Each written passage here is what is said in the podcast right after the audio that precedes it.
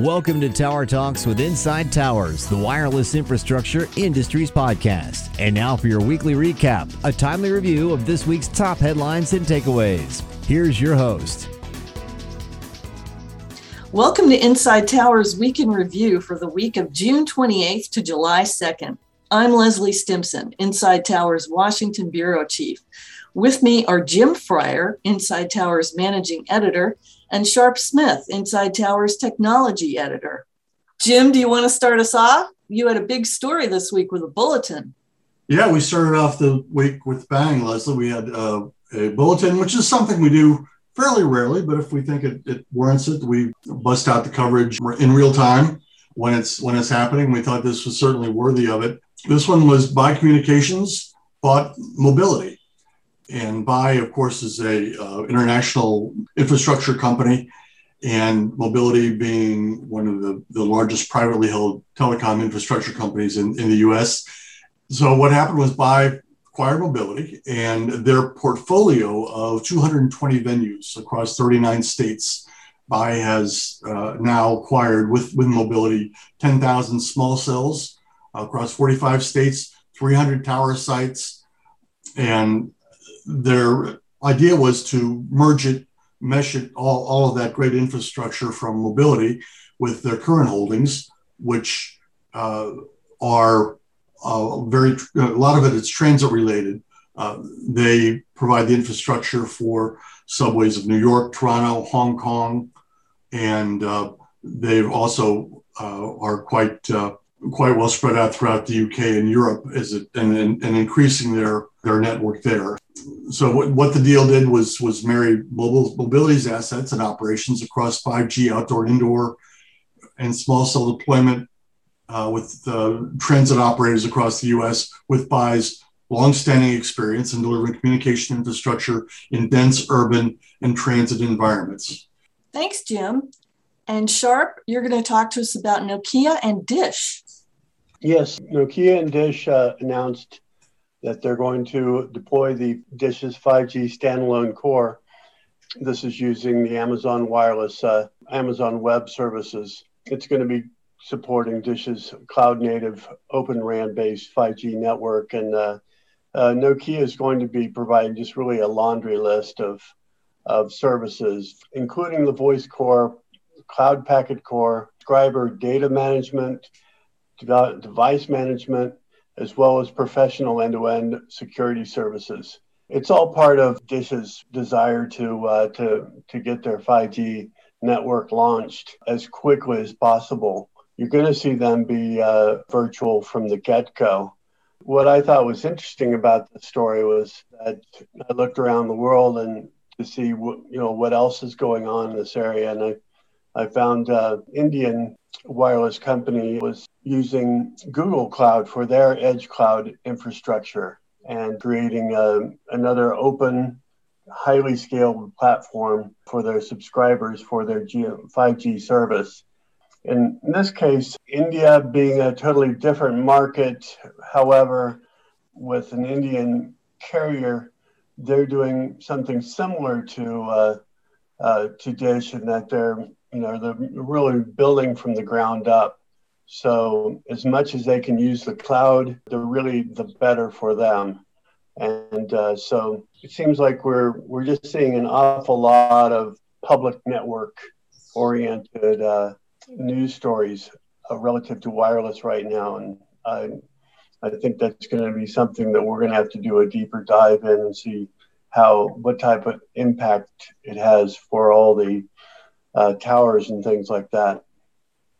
So that brings us to another story from Monday. The F C C, the U S Department of Agriculture, and the National Telecommunications and Information Administration said they will share information about and coordinate the distribution of federal broadband deployment funds.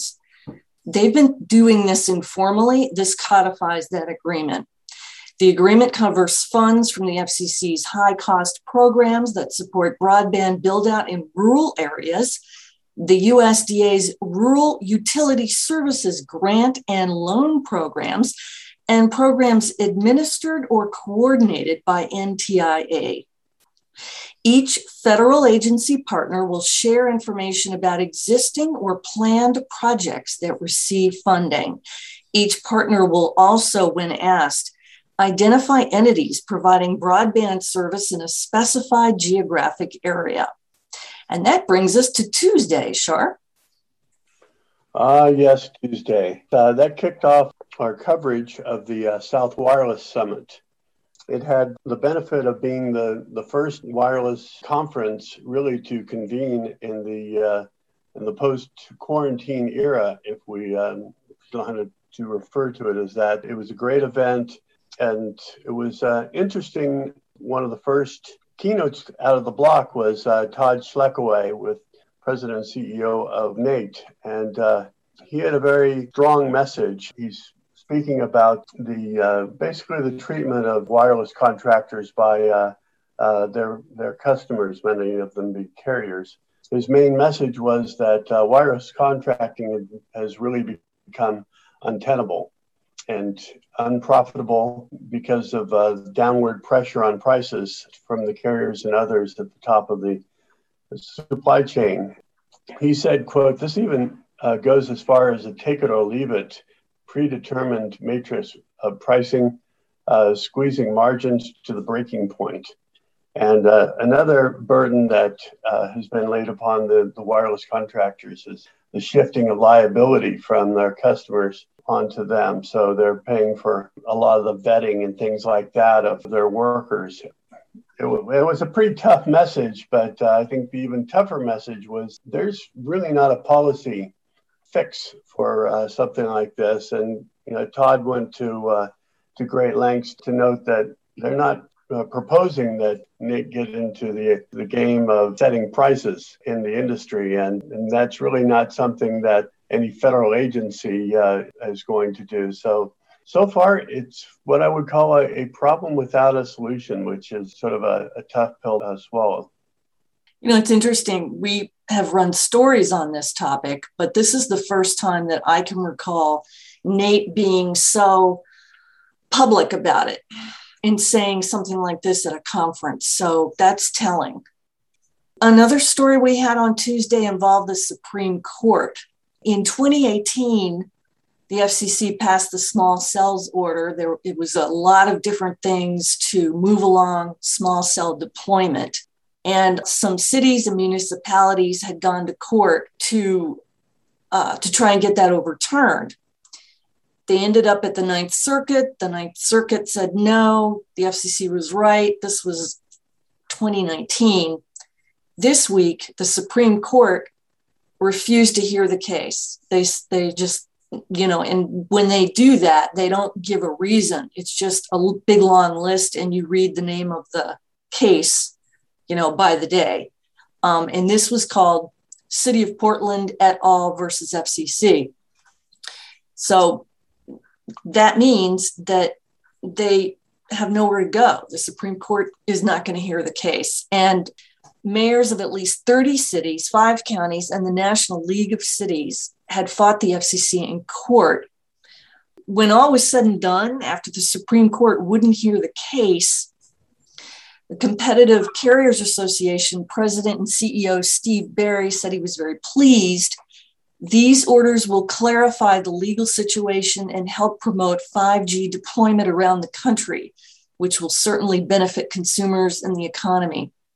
C C A, C T I A, W I A, and Verizon all were in agreement, and they all had a joint um, opposition. They had opposed the court hearing this case. W I A President and C E O Jonathan Adelstein told me that the Supreme Court was right to reject the effort to overturn the F C C's reforms. The F C C's updated rules are successfully promoting five G deployment and are vital to the success of the Biden administration's plans for historic investments in broadband infrastructure.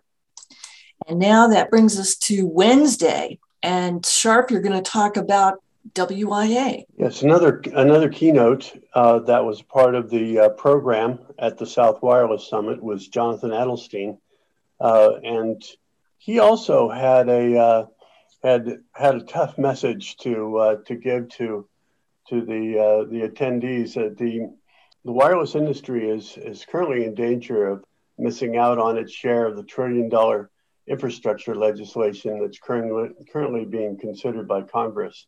And uh, Adelstein's uh, message was that uh, the data speeds that are defined in the broadband infrastructure package, which is inside the huge uh, infrastructure package as a whole, it creates uh, a situation where fiber optics would be the, the de facto government-funded standard, which is really odd because the uh, the federal government seldom, if ever, go, goes into uh, the, the weeds and tries to uh, to set a standard. Uh, I think they understand that, that the industry is, is uh, best at doing that, and uh, and if not the industry, at least the F C C, which uh, regulates the industry.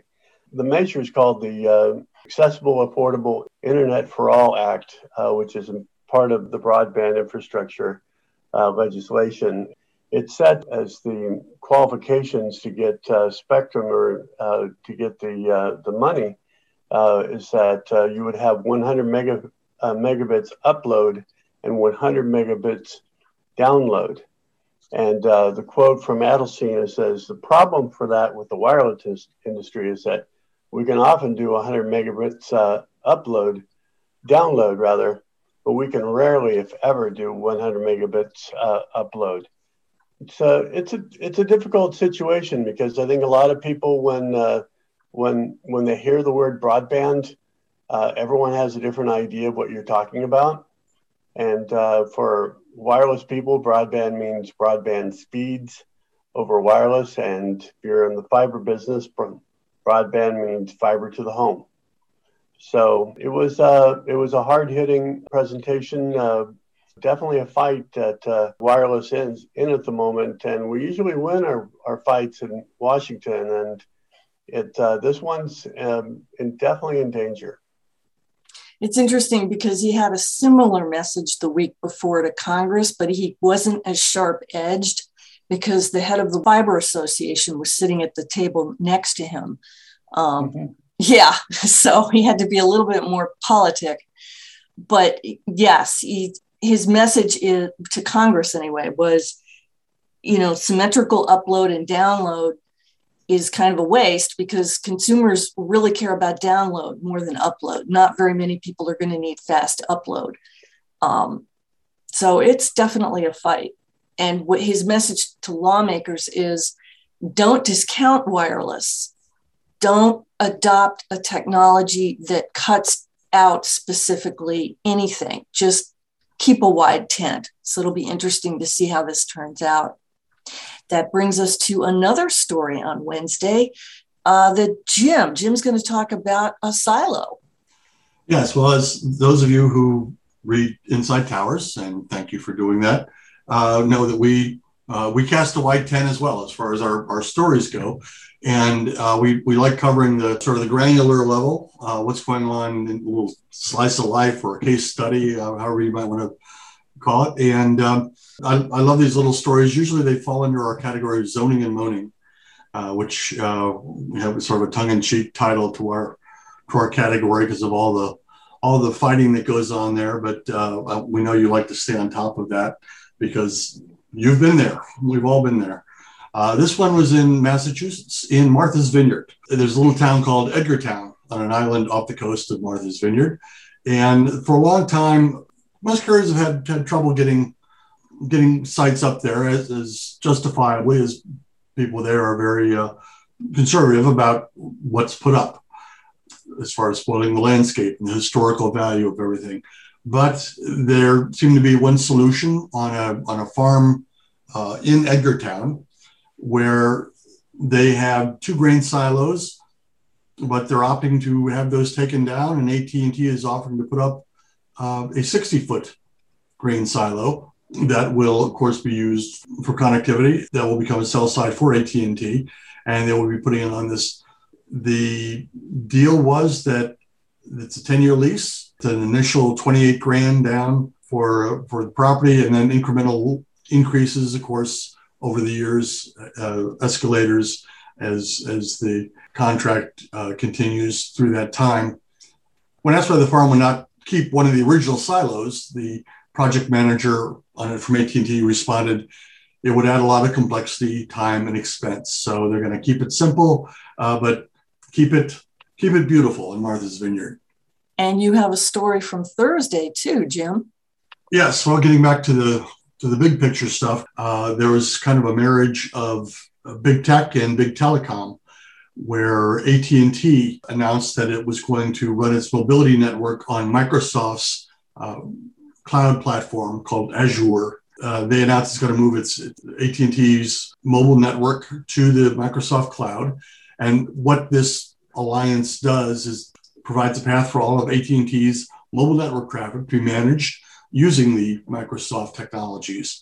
The companies will start with A T and T's five G core, the soft, which is the software at the heart of the five G network, and that connects mobile users and IoT devices with internet and other services. A T and T said the move is designed to increase productivity and cost efficiency while focusing on the delivery of large-scale network services that meet its customers' evolving needs. So Microsoft, in turn, will have access then to A T and T's intellectual property and technical expertise to grow its telecom flagship offering. So there, there's starting to be more, we're seeing more intertwining of, of big tech and and and big telecom. So we'll uh, we'll be staying on top of that as it develops. Also, Microsoft is acquiring A T and T's carrier-grade network cloud platform technology, which is A T and T's five G core network, and that runs on A T and T's network cloud platform that it's been uh, been running the A T and T's five G core at scale since the company launched five G in twenty eighteen. Overall, the move brings real-world production five G workloads to Azure for operators. And that brings us to Thursday. Uh, Sharp, you have another story from the South Wireless Summit. Yes, uh, the um, C E O of uh, FirstNet, Ed Parkinson, uh, gave an update on the, the growth of FirstNet. He mentioned that as far as coverage is concerned, the network is about ninety-four percent uh, Uh, built out, has two point two million connections and sixteen thousand agencies signed on.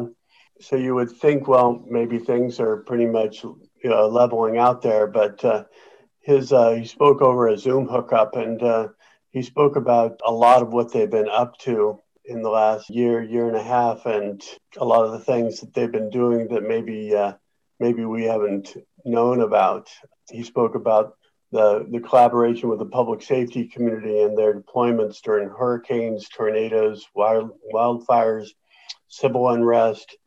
And uh, during COVID, they provided uh, deployable assets to the U S S Mercy when it was converted into a floating hospital. And uh, all in all, in the first uh, six months, twenty twenty-one, they filled a request for uh, communica- communications assets from the uh, FirstNet community about two hundred times.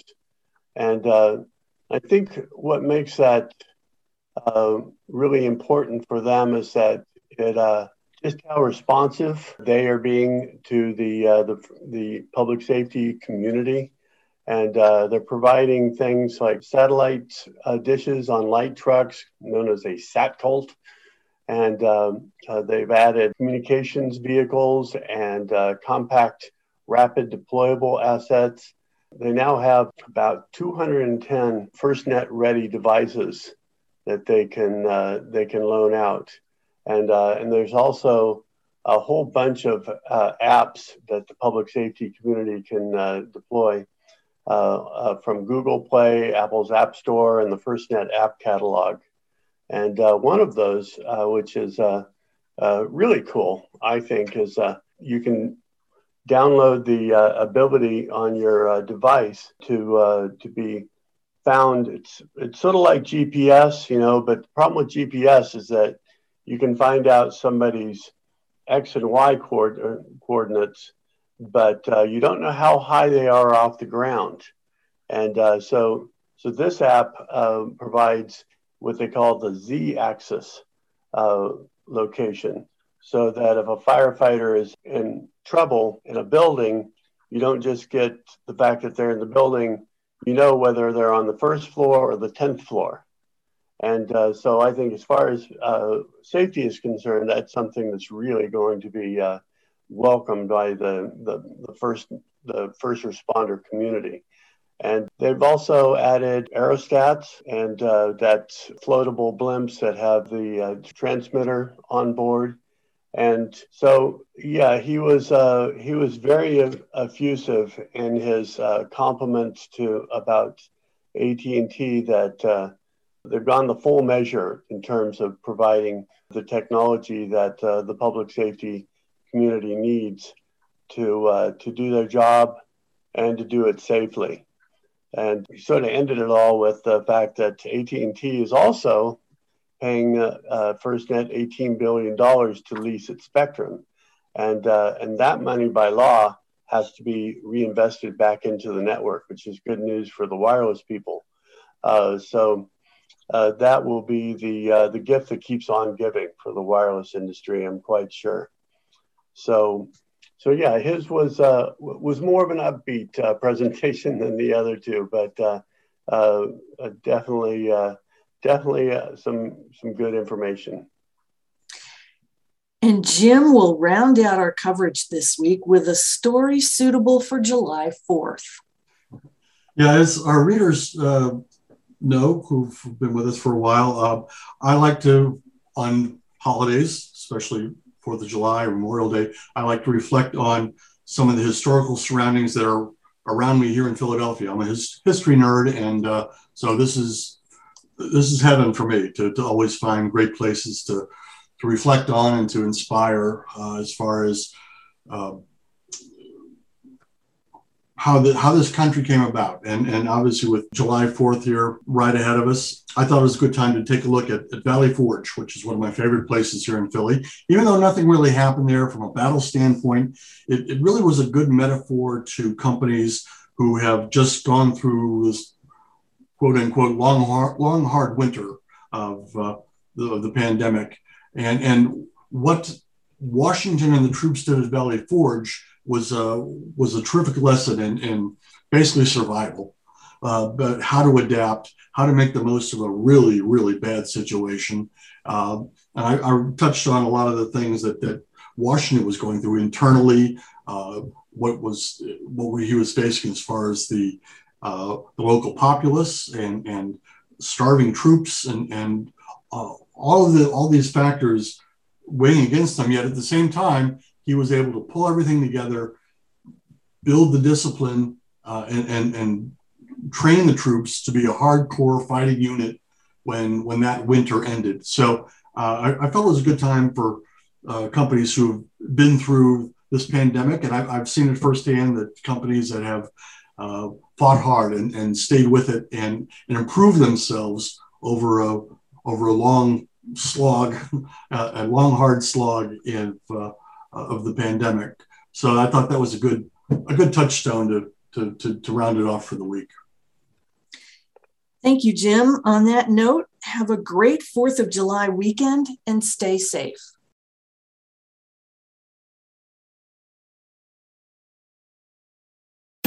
Thank you for listening to Tower Talks. To subscribe to our podcast, our daily newsletter, or use our other industry resources, please visit inside towers dot com. Until next time, you've been listening to Tower Talks from Inside Towers, the wireless infrastructure industry's podcast.